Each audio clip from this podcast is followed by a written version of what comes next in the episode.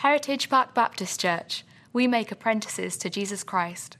For more information about our church, please visit heritagepark.org. Well, amen. Good morning, everybody. How are we doing? The other two services were stronger. How are we doing? Um, well, my name's Jared. I serve as a student pastor here, and you guys picked a really good Sunday to come to church. So, congratulations. Baptism, we're going to take communion later. That's awesome. Uh, so, we're in week two of our series through Advent, and last week we looked at hope, the hope that Jesus brings for week one. The, the kind of hope where Jesus unites us, uh, he's gathered us, and, he, and so we are not alone, and then also uh, the hope that He leads us, that we are not on our own. This week we're going to look at peace, the kind of peace, peace that Jesus brings for week two of Advent. I've been listening to a bunch of Christmas music to kind of psych myself into the Christmas mood. Is anybody with me there? Like, it, if, if I'm being honest with you guys, it's working. It's working pretty well. I found some new songs. It's been pretty cool. Um, and I keep coming across this phrase in a lot of Christmas music, which is uh, Christ is born. And we sang it this morning that Christ is born in Bethlehem and Hark the Herald Angels Sing. That phrase pops up all the time, and it is a blessing. Uh, the weight behind those words uh, that Christ is born in Bethlehem, we're going to look at that uh, today. And the peace uh, that, that comes just because of his birth, by his coming down. So we're in Micah 5, verses 1 through 5. If you're there, I'm going to start reading. Micah 5, verse 1 through 5.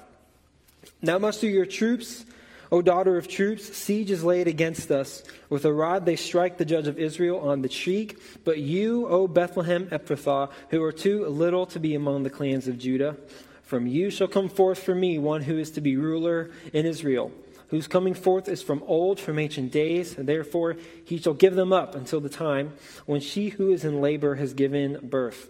Then the rest of his brothers shall return uh, to the people of Israel, and he shall stand and shepherd his flock in the strength of the Lord, in the majesty of the name of the Lord his God, and they shall dwell secure. For now he shall be great to the ends of the earth. And verse 5 And he shall be their peace. He shall be their peace. So, the summer before my senior year of college, I got to go on a 10 day trip to Israel, and my life was changed in every way.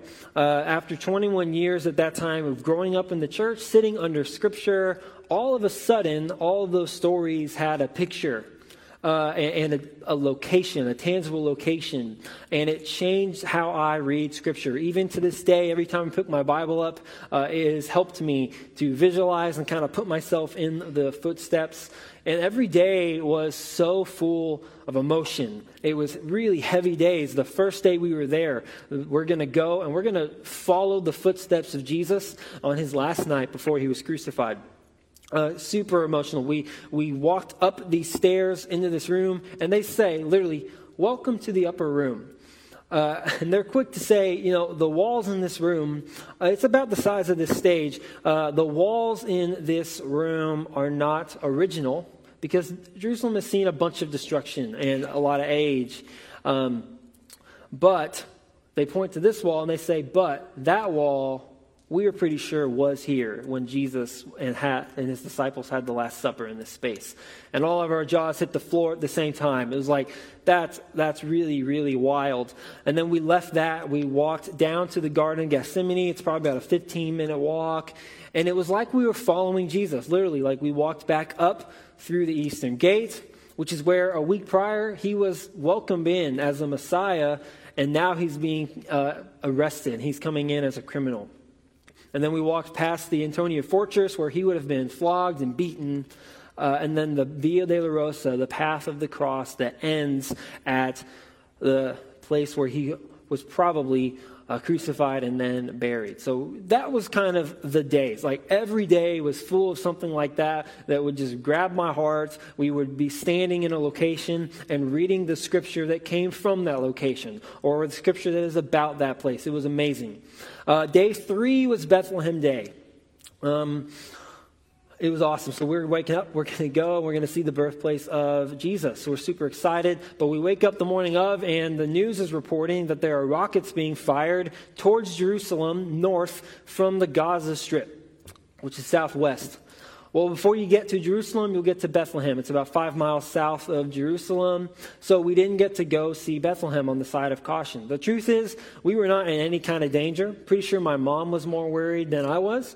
Uh, where I come from, if a tornado siren goes off, you don't go to your basement, you go outside and you watch it that's how it felt. It was really, really strange uh, walking around the, the, streets of Jerusalem and there's just people living a normal life as if this happens all the time because it, it kind of does down there. So uh, it was a strange experience, but we didn't get to go see Bethlehem. And we get on the bus. I will never forget what our tour guide Henry said. He was uh, he was Jewish. He was from uh, the Galilee area.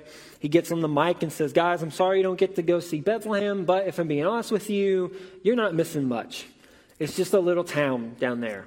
And I'm like, what? I remember looking across the aisle. Did he just say we're not missing much? Like, how is that possible? This is where all this began, and we're not missing much. And then he, he elaborated, you know, this is it's just a little town down there. So I didn't get to go. I was talking I was talking with Josh a minute ago. He did get to go, and he kind of confirmed, not a lot. Uh, you're you're not missing much. So, according to Josh, according to tour guide Henry, and to Micah, Bethlehem is seen as an insignificant town. It's small, there's not a lot going on, you're not missing much. But it is there where God decides to send Jesus and do the most glorious thing in a really insignificant place through a young, barely married couple, a teenage girl who's going to give birth to an infant in a manger where animals live in a very small town. It doesn't seem, uh, it's unexpected. It's kind of surprising. Like, why would God do it this way? That out of the humblest of beginnings, this ruler of Israel that Micah is talking about, and Isaiah says the King of Kings and the Prince of Peace, he's going to come out of Bethlehem. So, this is week two of Advent. How does Bethlehem have anything to do with Jesus being our peace? We're going to look at that uh, this morning. You may be thinking, Bethlehem, okay, it's this kind of quiet, little quaint little town. I think of my grandparents, uh, the town that they live in, a small little city. But if you consider the circumstances that Jesus is born into, it's not exactly peaceful. From the moment he's born, he has a target on his head from a maniac King Herod. Uh, he is born literally into a mess, if you can imagine what's on the floor in this, in this place. His parents are trying to travel and they get to Bethlehem and there's nowhere to stay. Has that ever happened to anybody in this room? It happened to me and my family not a peaceful time. We were skiing in Colorado, and then we're driving across western Kansas in a blizzard at night. So my dad's driving, he's trying to keep us alive at this point, uh, following a truck, trying to stay in between the road markers at this point. You can't see anything. It kind of looks like light speed in Star Wars with the snow. Super cool, but also super dangerous. Um, and my mom's on the phone with hotel 20 minutes ahead saying, hey, we need a room. And they're like, we're sorry. Everybody in the highway is doing the exact same thing. Uh, we're booked. So we have to go to the next town over and we get in a room. It's like a one bed, one couch for the five of us. This is not peaceful. And that's what Mary and Joseph go through. They get there and uh, they have nowhere to stay. It's crowded. Everybody's going back for the census. So this is not peaceful, hardly peaceful at all.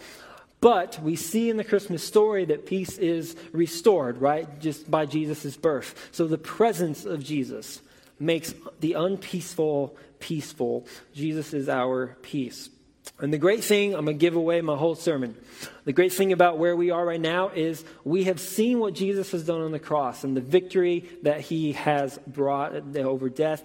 And we also know what he is going to bring in the future the abolishment of sin. He's going to restore us to complete wholeness, to holiness with him. Like that's what Jesus is bringing and because we have seen what he has already done on our behalf, we can anticipate that, right? So it's not this waiting. Advent is about waiting. It's not like we're waiting and we're wondering. We can take the wonderment straight out of waiting and replace that with peace because we got rid of the nerves. We got rid of the anxiety. It's like watching the game, but it's recorded. You know the outcome.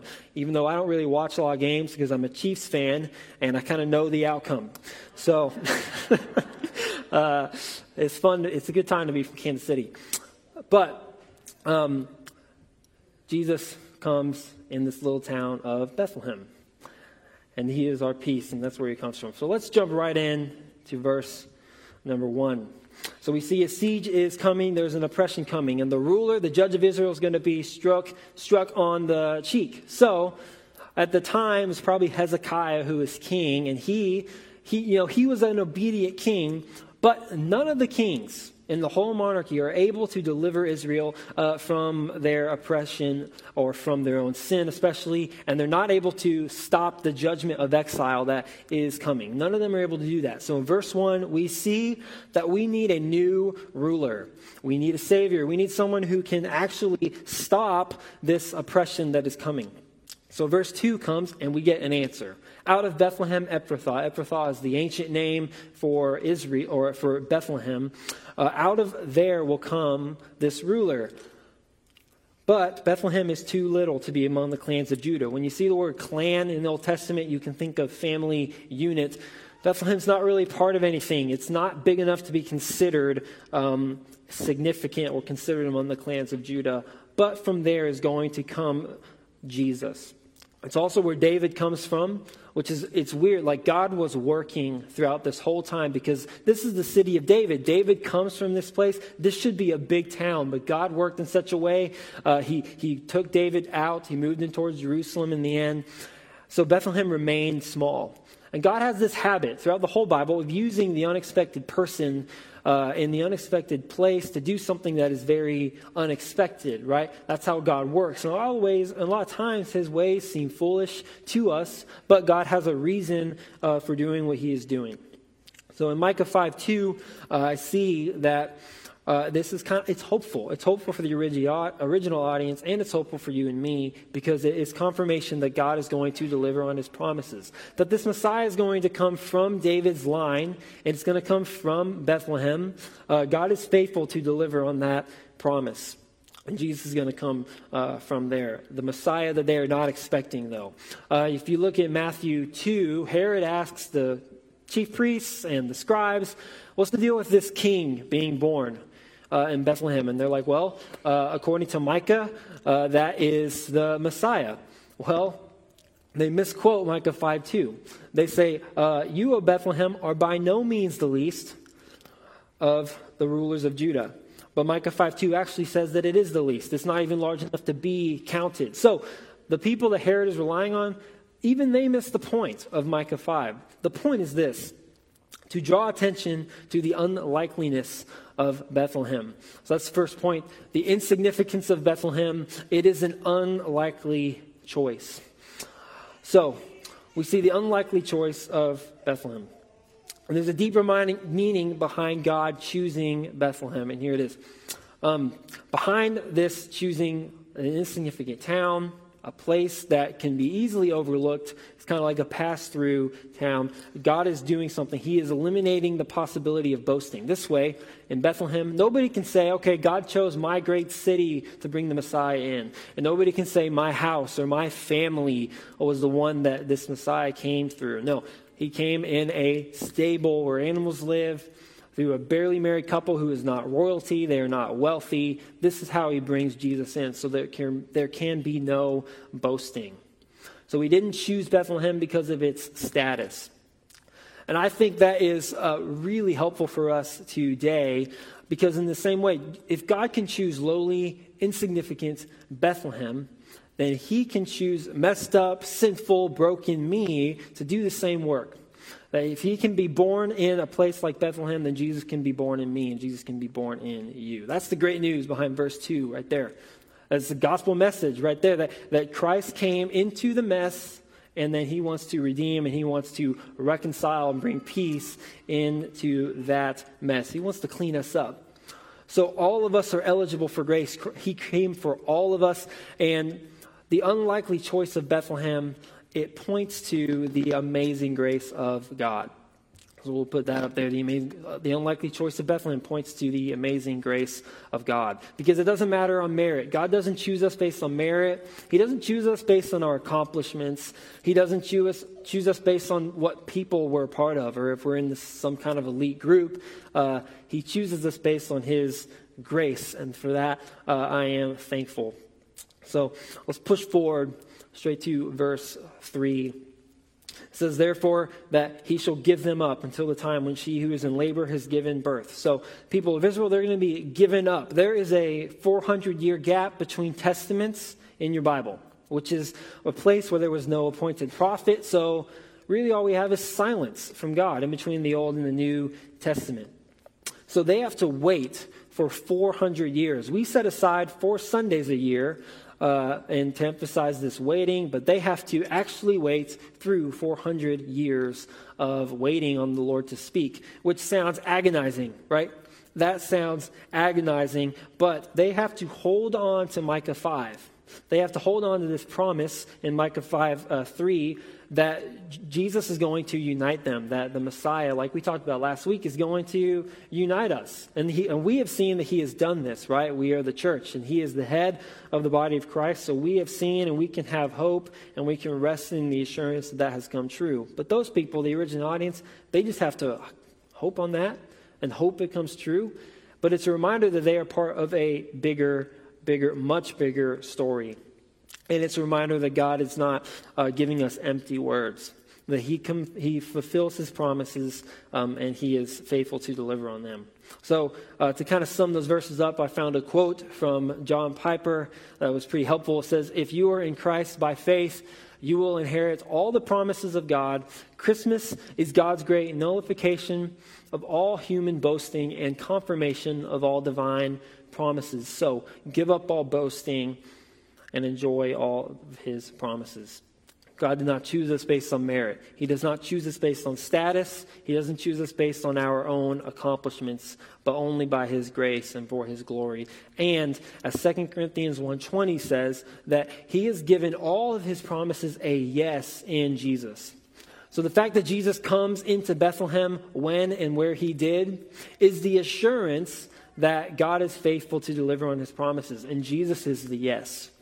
Jesus is the answer to that promise. And I think verse 4 shows us a promise. It shows us a very important promise. Verse 4, it shows us a promise of who the Messiah is going to be. A promise of who the Messiah is going to be in verse 4. So it says that he shall stand and shepherd his flock in the strength of the Lord, in the majesty of the name of the Lord his God, and they shall dwell secure for now he shall be great to the ends of the earth. So, uh, this Messiah, he's going to stand. That's important. He's going to stand. He's not going to be sitting. He's not going to be resting, lounging around, waiting for us to make the first move. No, he's the initiator. He takes the first step right? He takes a step into our lives, into our mess. I'm so grateful that He has done that because never would I have done this on my own. I'm not going to try and chase God on my own. I need Him to chase after me with His uh, relentless love. So He takes the first step. That's important. He, he knows our needs. He's going to be attentive to our needs. And then he's going to shepherd, which means, uh, as Psalm 23 describes, he's going to lead us with the staff, and then he's going to correct us with a rod. This is what Jesus does for us. So we see this verse 4. This is a description, it's a promise of who Jesus is going to be. And you and I, man, we're blessed. We get to live in that. We get to partake in the life of Jesus. We get to um, live in the grace that he has brought and in the peace that he has brought. But he does this in the strength and the majesty of the Lord, which means that there is no plan that's going to trump his plan. His plan is the majestic plan. There's no obstacle in his way, there's no obstacle that's going to throw him off. No matter how convinced you may be today that all hope is lost in this situation or in this relationship, or this battle with this sin is lost, there is no obstacle that Jesus cannot overcome this morning. Hear that. Know that. There is nothing that can shake uh, Jesus. And then I'm really comforted by the end of verse 4 that he will be great, that we'll dwell secure, and that he's going to be great to the ends of the earth. To the ends of the earth, which means what Romans 8:31 means that if God is for you, who can be against you?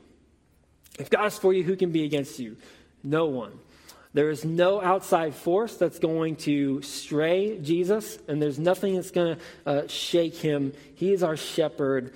And then let's look at verse 5. He is our peace. So, uh, peace, this kind of this idea of peace in the Bible uh, comes from this word shalom. Everybody say shalom. Shalom.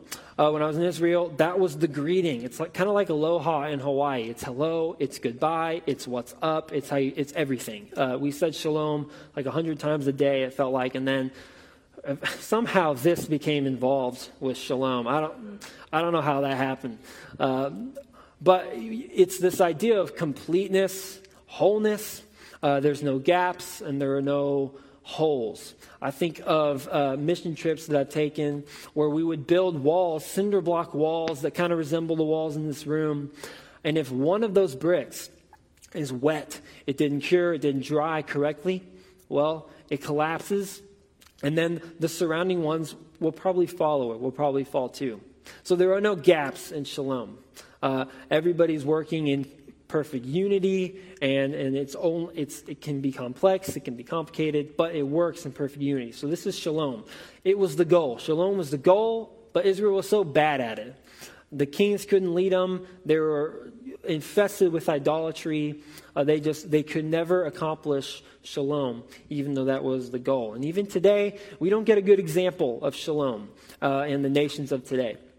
And if you, if you know anything about Israel, you know that it's like the most complicated geopolitical issue in the world today. We don't get a good example of peace. But Micah 4, just in the page before, verse 3, Micah 4 3, he talks about this kind of peace that this Messiah is actually going to bring. And I want to mention it quickly. He says, He shall judge between many peoples and shall decide disputes for strong nations far away, and they shall beat their swords into plowshares and their spears into pruning hooks. Nation shall not lift up sword against nation, and neither shall they learn war anymore. So, this, this kind of peace, this kind of shalom that is global, it is political, Jesus is going to bring that.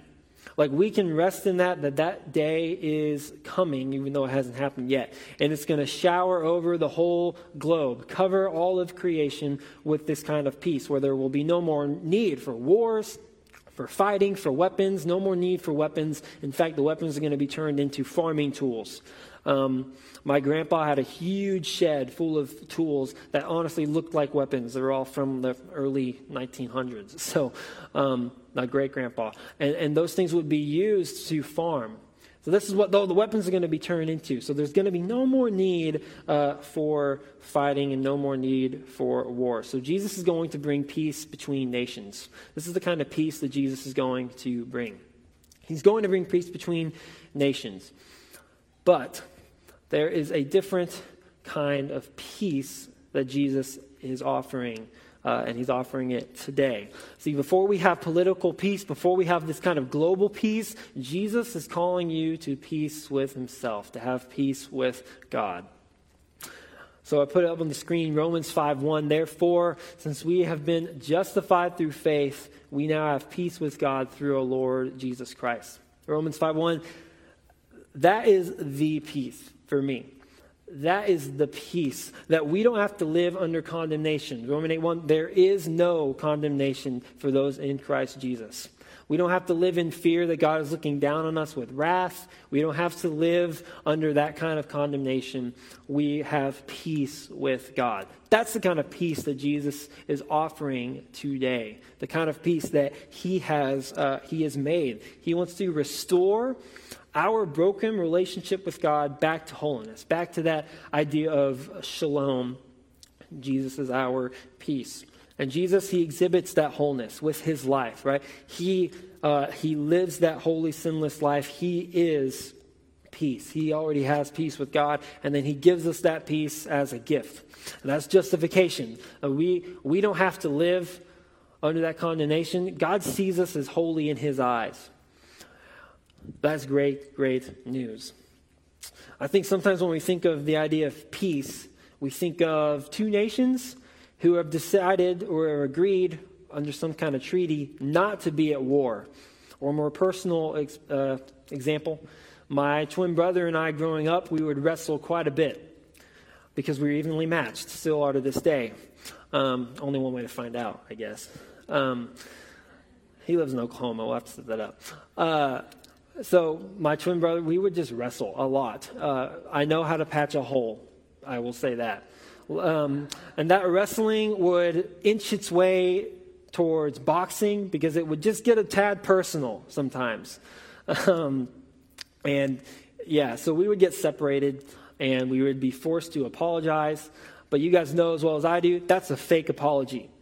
It's superficial because there's a grudge there, and I'm going to settle it later. We shared a room. That issue is going to be settled at some point in time. So there's a grudge, right? That is not the kind of peace uh, that Jesus has created between us and God, and it's not the kind of peace that He's calling us to make. It's not passive. That kind of peace is passive and it's superficial, and you're, and you're going to have to get the last word. But we have been justified through faith. God looks at us, uh, on us with favor. So God is not looking upon us as if He's got a grudge to settle or thinking He's going to get the last word. No, we're living in complete favor. We're living uh, in, in blessing, in peace with God. And it's a peace that He established, that He made a sacrifice for. Jesus went to the cross to enable this, to uh, be able to restore us to this kind of peace. If that's the same kind of peace that we're called to create, it means it's going to take sacrifice. For, so, for those of us at school, uh, those of us at work, or with your families on Christmas Day, uh, making peace is going to take some effort. It's going to take work. And that is hard work, but it is what we are called to do. True biblical peace is not the absence of conflict, it's rather the ability to remain calm and tranquil in the midst of that conflict by the help of Jesus. And it's the active restoration of peace uh, between you and between others. That's the kind of peace that God has created uh, between us and Himself, and that's the kind of peace that He's calling us to make uh, with others, with our neighbors, with our peers. And that's why Jesus came. Uh, Jesus came into this world in the way He did, in the place He did, so that you and I cannot boast, so that we can only boast in what He has done for us. He came. like I said, I've been listening to a lot of Christmas music. So he was born a child and yet a king. And then he lived a sinless life, a pure life, a holy life. And then his body is broken. And because of his body being broken, you and I have the ability to be made whole this morning. We have the ability to be made whole. We saw a baptism this morning, the uh, confirmation, a symbol that we have been, uh, that we have died to our sin and that we have uh, been raised to newness of life. Like that is that's everything. That's everything this morning. So that's the peace that's available to us. And I love how God works. He, he orchestrates things, He makes situations. Uh, we're talking about brokenness and the restoration. And we get to celebrate and remember communion this morning. We're going to look at how Jesus' body was actually broken on our behalf. And we're going to look at how He ushered in new peace, and He does that for us every day. So um, I want to lead us into a time of prayer, and I want to propose the question for you as, as you pray, as you uh, encounter God right now. Um, what is robbing you of your peace? Whether that's your peace with God or your peace with a family member or with a coworker, what is robbing you of your peace? And then I want to invite you to, right now this morning, invite Jesus into that situation. In this room, whether you're at home on couch, invite Jesus into that situation because he wants to come in and he wants to reconcile. He wants to restore relationships back to wholeness. He wants to bring peace into your life. And it is a promise that, that Jesus is going to do that uh, for us. So uh, let's just take some time to pray, and then I'll close us, and then we'll uh, partake in communion together.